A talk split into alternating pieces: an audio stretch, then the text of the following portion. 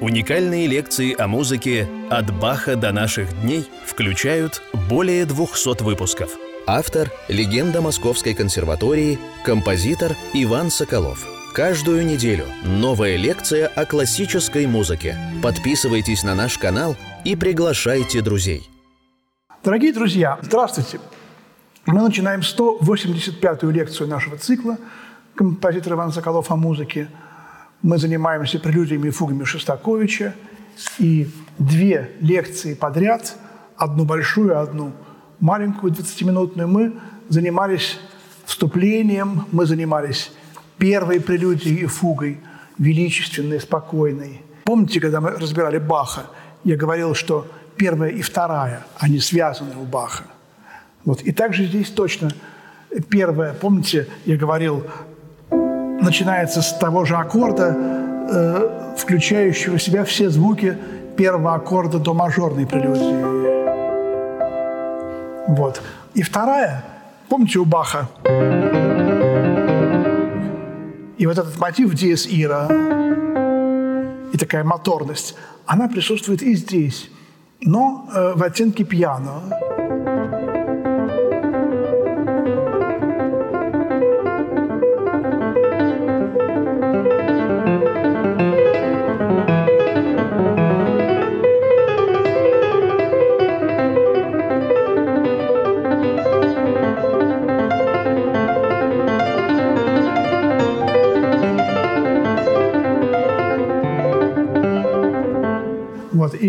Такая вот моторность заканчивается э, уходом вниз.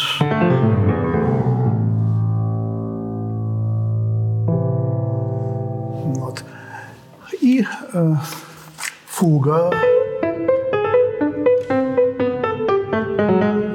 Вот тоже, как будто бы Бах мог написать такую тему, но вот такие какие-то э, корявости, колючести, немножко э, вспоминается опять эта фраза «бахизмы с фальшивизмами», которую сказал Прокофьев про Стравинского.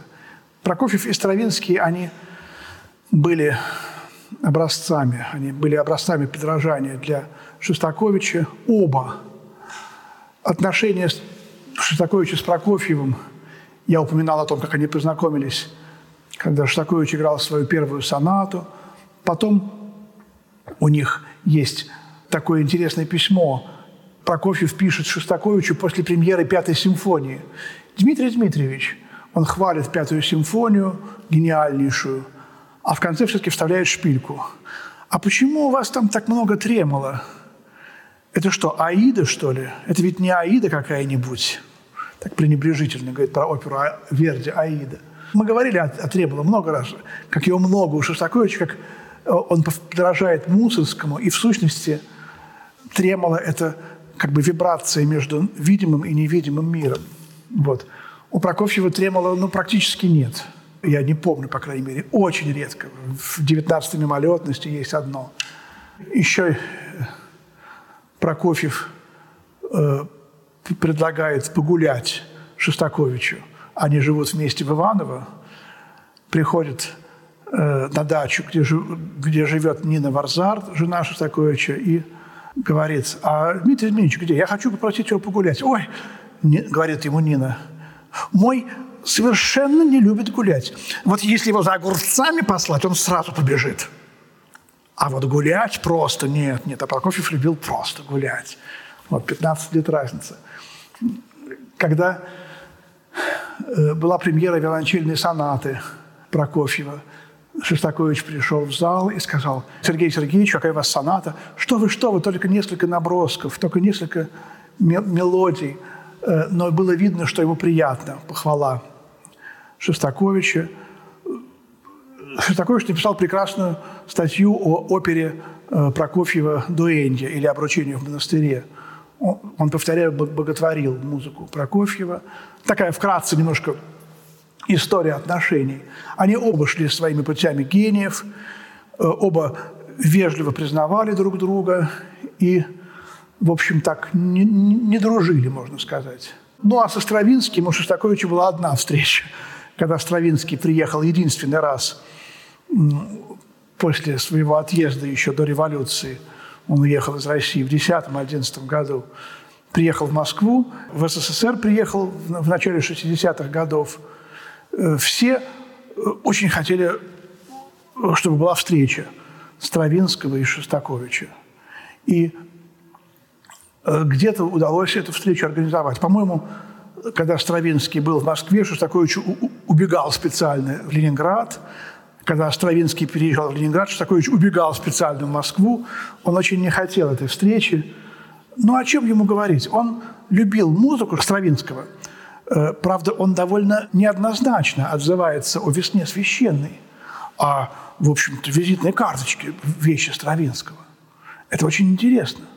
Шостакович не очень любил «Весну священную» при своем пиетете к Стравинскому. Симфонию псалмов Стравинского он обожал. Он сделал переложение для фортепиано, по-моему, или для двух фортепиано. Это переложение где-то есть, оно существует. Уж не знаю, издано ли, но оно есть. И это было одно из его любимейших вообще сочинений – «Симфония псалмов» Стравинского. Но как человека Шостакович Стравинского не любил – а уж Стравинский-то Шостакович и, и подавно, потому что на Запад доходили только его официальные, так сказать, всякие письма, всякие реприманды. А уж когда, так сказать, Шостакович написал одиннадцатую симфонию, ну, еще десятая, гениальные девятая, восьмая, Стравинский, наверное, как-то признавал. Он все-таки был, так сказать, музыкант высшей пробы. Он не мог не признать, что это хоть ему и чуждо, это эмоциональность такая, исповедальность – но она гениальна. А вот одиннадцатую, тут он как-то резко высказался уже. Не помню как, это и не важно. И вот когда они все-таки каким-то чудом где-то в каком-то ресторане встретились, их посадили рядом, и около них сидело очень много народа, и все, так сказать, ловили, что будет происходить, кто что скажет.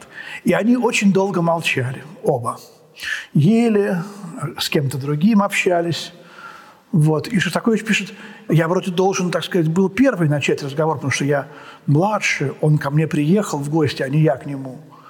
Я сказал, что мне очень нравится его симфония псалмов, что я сделал даже переложение э, в молодости четырехручное. Э, он поблагодарил, похвалил, и как-то вот не двигался разговор. И, и тогда почему-то я вдруг сказал, Игорь Федорович, а любите ли вы музыку Пучини? А Пучини – это совершенно, так сказать, итальянский оперный композитор-верист, который очень далек и от Шостаковича, и от Стравинского. И почему же Шостакович вдруг вспомнил Пучини? Он говорил, что я люблю всю музыку от Баха до Финбаха. Но вот как раз вот Пучини, наверное, не относился к этому от Баха до Финбаха. А я Пучини очень не люблю, сказал Шостакович. И я тоже, сказал Стравинский. И они, так сказать, подружились. Это такая легенда.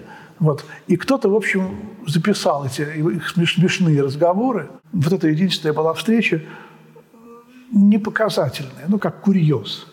Но в музыке мы постоянно слышим у Шостаковича э, в техническом плане Стравинского и Прокофьева, а, конечно, в духовном, в содержательном плане это абсолютный Шостакович. Еще, может быть, Малер тут иногда виден, слышен. Вот, но вот я уже говорил, что у Стравинского и у Прокофьева э, совершенство в минимуме. Вот у, у Прокофьева отдельная мелодия, отдельная гармония. У Стравинского отдельный аккорд – краткие совершенства. У Шостаковича, если мы послушаем какой-нибудь кусочек, то мы можем подумать, ну, что-то такое проходящее и незначительное. А вот если мы послушаем всю часть какой-нибудь четвертой симфонии, то это гениально. Вот. И вот в этом их разница. Поэтому у Шостаковича больше симфоний и меньше опер. Не только потому, что оперы было писать опасно для жизни – вот Прокофьев же тоже переехал в СССР и написал там уже после возвращения, ну сколько, пять опер. Семен Катко, э, «Война и мир», «Обручение в монастыре», «Повесть о настоящем человеке», четыре оперы, да, если я сейчас никакую не забыл.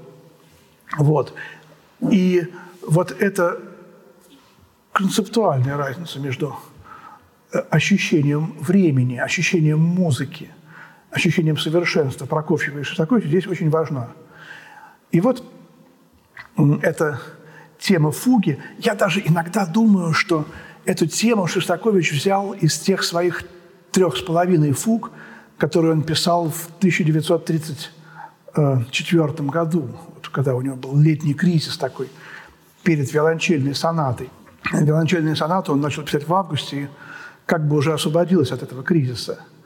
Вот. Дальше, в третьей соль-мажорной прелюдии и фуге, он уже э, далеко отходит от баховских прообразов. И здесь вот такие, такая диалогичность, принцип э, прелюдий вот этих впервые проводится тот, который почти во каждой прелюдии будет. Э, контраст сольного высказывания и хорового, или, наоборот, хорового и сольного. Здесь одноголосие хора, такого мощного, и какое-то яркое сольное высказывание.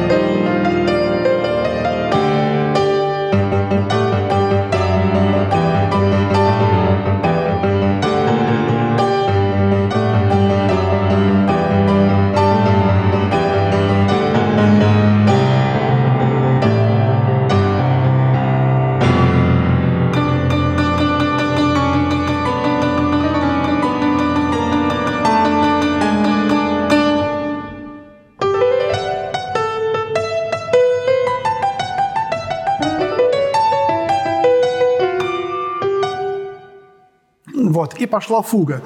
Как вы догадались, эту прелюдию трактуют по-разному. Я не помню, как ее трактует Должанский в своей книге. Холопова Валентина Николаевна говорит, что это два еврея, богатый и бедный, э, Мусорского. Первая тема – богатый, вторая – бедный. Но уж очень как-то вот здесь мало еврейского и внешнее сходство это с евреями. Вот я так поспорю, позволю себе поспорить с уважаемой мной Валентиной Николаевной, и у меня другая концепция. Э, я вспоминаю, опять же, как ни странно, этюды картины Рахманинова. Помните, 33-й опус, этюд картина номер один. Князь Игорь отправляется в поход. Первая русская поэма, стихотворное слово о полку Игореве – первое русское известное такое историческое событие, ну, скажем так, описанное вот, в поэтической форме. Начало русского словесного, скажем, искусства поэтического, можно так сказать, светского, да, «Князь Игорь», опера Бородина, э, и потом, конечно, связь с э, войной, которая только что была, в общем-то, военный поход. Э, и что происходило перед тем, как э, воины отправлялись в поход? Воины молились. А как они молились в XII веке? Они молились, или когда был поход князя Игоря, я сейчас не помню точно, чуть позже, да, наверное. Они молились не четырехголосным хором «Господи помилуй», да, не так. Вот а было пение одноголосное, византийское. И вот э, это диес ира, которое постоянно и у Баха, и у Шостаковича, и у Чайковского, и у Рахманинова. Диес ира. Или просто... И вот здесь оно есть. Это, собственно, вот единственное, что узнается мгновенно на слух любым, так сказать, просвещенным любителям музыки. Я рассказывал, да, как один профессор моему профессору э, объяснял шутливый смысл этой секвенции. Понимаешь, говорит, это борьба между Богом и человеком. Вот человек, он, так сказать, вообще-то существо, подчиненное Богу, но он всегда хочет от Бога отделиться, доказать, что это вот я, вот, так сказать, отдельно, я, я, я выше. И вот он говорит, это я. А Бог ему отвечает, нет. И берет его так за шкирку и вниз. Ты от меня зависишь. А человек говорит, как это так? Нет, нет, нет. И опять на, на свое место. А Бог ему говорит, ах, ты спорить со мной? Так вот тебе на, на, на терцию вниз я тебя опущу в наказание. Вот. Человек говорит, нет, нет, нет, и усилием слабым воли поднимается на одну секундочку вверх. Ах, ты опять спорить? Еще на терцию вниз. А человек опять на секундочку вверх. И получается такая э, э, как бы шутливая мелодия. Но это, конечно, не так сочинялось, эта мелодия. Но это образец того, как можно сочинять музыку. Вот. Борьба между Богом и человеком. Это шутка, конечно. Но в целом вот эти воины стояли в строю и пели какую-нибудь молитву, там, «Господи, помилуй», там, я не знаю, «Отче наш», «Богородица» или что-то они пели. А после того, как они споют молитву, происходило совсем другое – Э, им давали по шкалику водки, выбегал какой-то шут, кривлялся и пел какие-нибудь частушки веселые и поднимал их дух. Вот это вот частушки. Вот.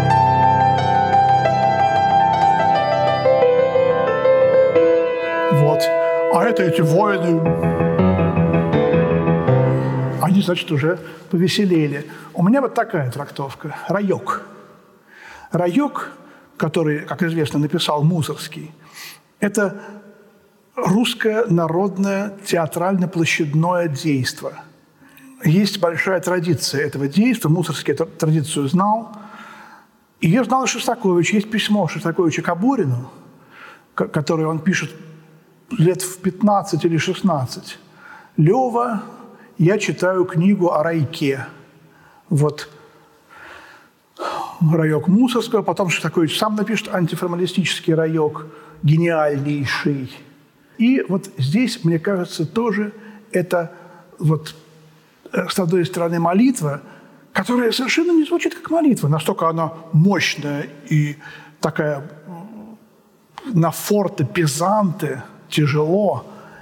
И вот этот шут, который прыгает и кривляется, это, конечно, образ, ну, знаковый тоже – Потому что мы говорили уже, помните, начиная с Полишинеля Рахманинова, э, что в сущности почти каждый композитор и э, сказка о шуте, семерых шутов, перешутившего Прокофьева, и Полишинель, и Петрушка Стравинского, и ящик с игрушками, и Равель, и все, что хотите. Дебюсси, Шонберг, Лунный Пьеро.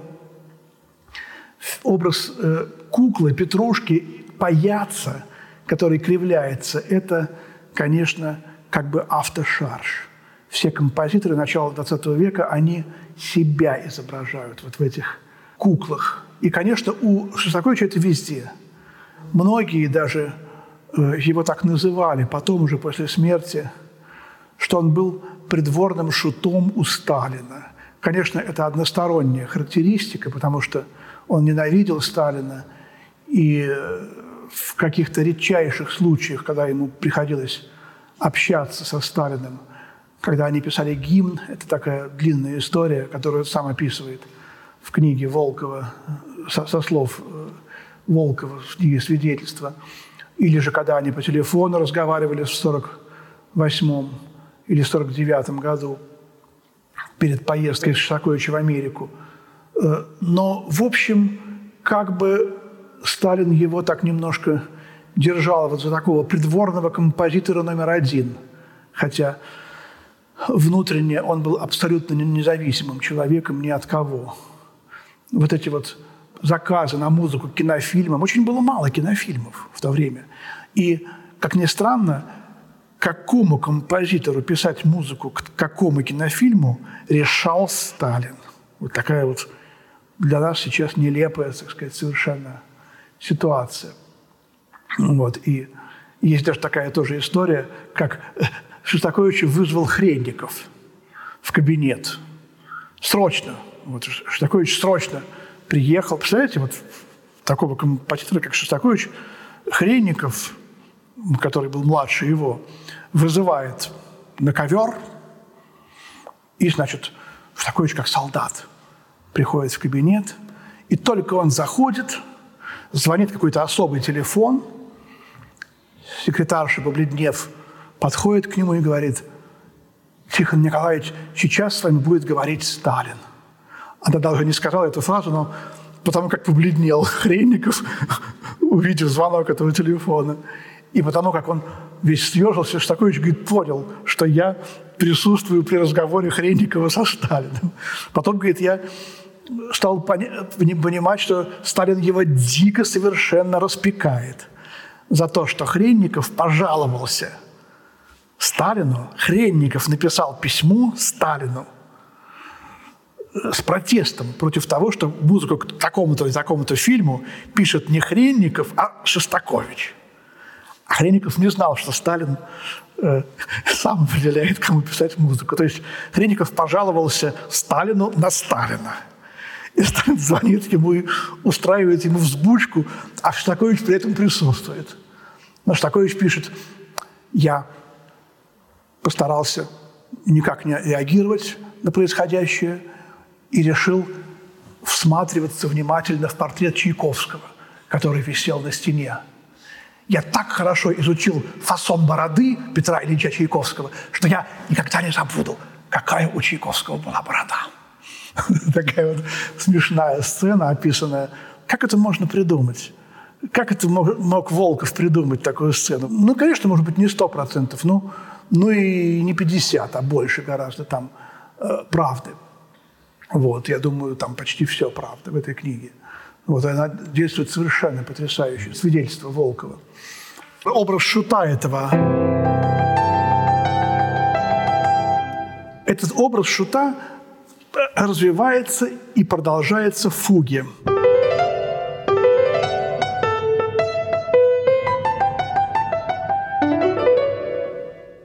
Конечно, мы э, узнаем здесь соль-мажорную фугу Баха из первого тома.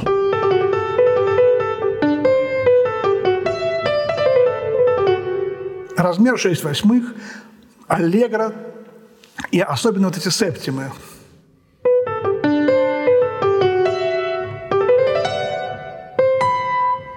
И фуга Баха, связанная с воскресением традиционно, а здесь нет.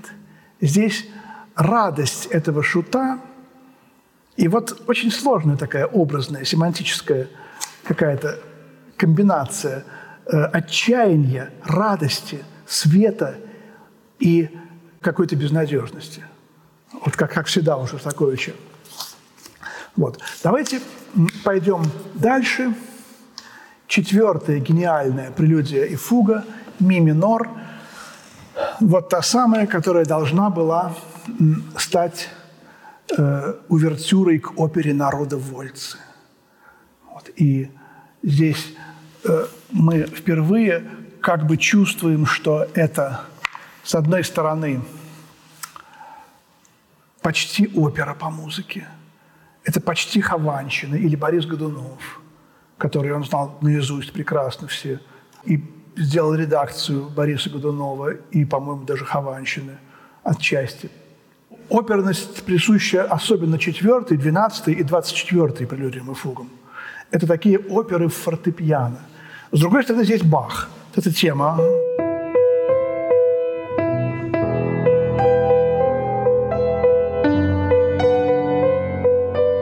это тема э, хорала протестантского «Из глубины взываю к тебе». И конечно, здесь и сам Шостакович. Здесь вот та самая ми-минорная прелюдия, опус 34, которая в сущности является фугой. Помните соль-мажорная прелюдия?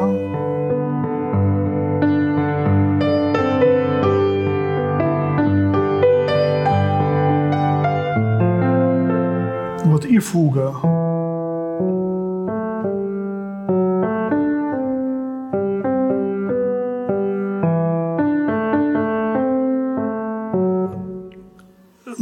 Третий и четвертый, две прелюдии, которые в сущности являются прелюдией и фугой. И вот это первые опубликованные такие вещи Шостаковича в жанре прелюдия и фуга, потом будет фуга из квинтета, конечно, гениальная, еще в 30-е годы. И вот этот цикл. Послушаем прелюдию и начало фуги.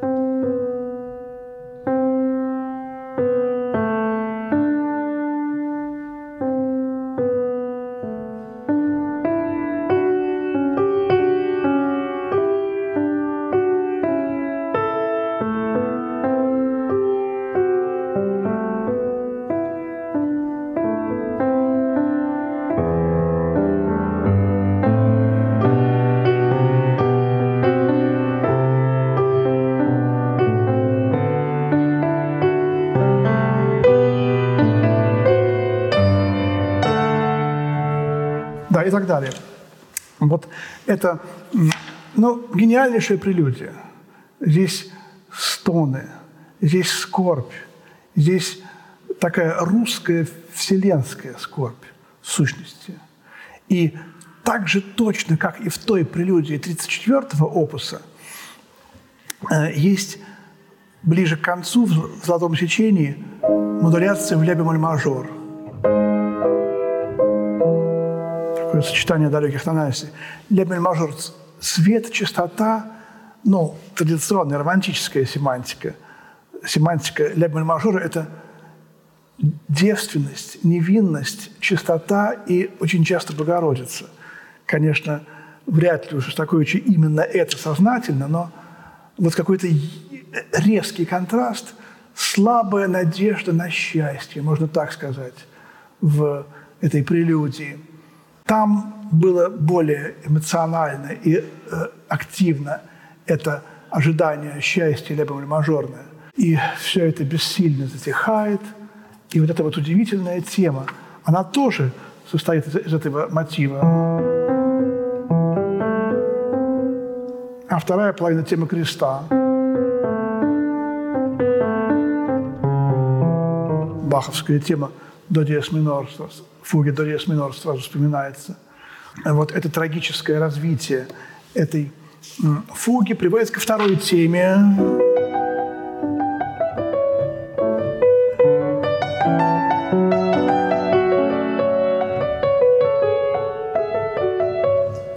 которая тоже в основе своей на этом мотиве, как бы немецком, но очень русском. Мы об этом говорили, как этот мотив главного хорала «Господи, возвах к Тебе, услыши меня» – это на церковнославянском.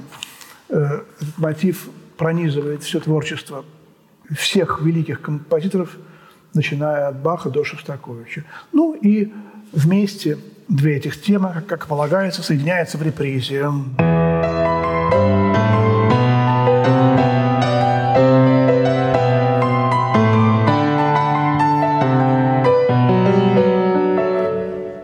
Вот такая вкратце э, первая кульминация этого цикла. Напомню, что Шостакович планировал исполнять этот цикл в двух концертах. Тогда не было традиции таких больших длинных концертов, как сейчас, э, марафонов. И в первом концерте надо было играть шесть, потом перерыв и шесть. И через несколько дней второй концерт шесть и шесть. И так это исполняла на премьере Татьяна Николаева, э, эту вещь и многие другие. Потом только появились исполнители, которые стали играть либо 12, перерыв 12, ну, получается, концерт просто в два раза больше. Темпы немножко выросли. Есть и другая традиция – играть три отделения по 8. Но тогда получается, что ломается немножко авторская драматургия – потому что 12 должна завершать либо отделение, либо концерт. А 8 и 16, которые завершают отделение, если делить на три, они не такие завершающие, скажем так. Подобная история у Шопена. Шопен прекрасно понимал, что его цикл «24 прелюдии» будет исполняться не всегда целиком, и поэтому он написал двенадцатую, завершающую, но одновременно написал и восьмую, и шестнадцатую такими мощными. Поэтому у Шопена можно и на три делить. Это в этом смысле подражание Баху. Помните, мы говорили, что музыка Баха и двухчастная, и трехчастная. Также и цикл прелюдий Шопена. Здесь этого нет. Э, не потому, что хуже, а потому, что другая идея. Восьмая и шестнадцатая, они тихие, но они, может быть, даже более гениальные, чем двенадцатая. Но как бы то ни было, Э, в первом издании этого цикла написано первый том, первый-12, второй том, 13-24, два тома. И когда Ньюгаус говорил, Дмитрий Дмитриевич, э, общественность требует от вас второго тома, имея в виду еще 24 прелюдии и фуги. Такой шутливый говорил, а вот у меня уже два тома, 12-12. Другая система, как у Дебюсси, две тетради, 12-12. Вот.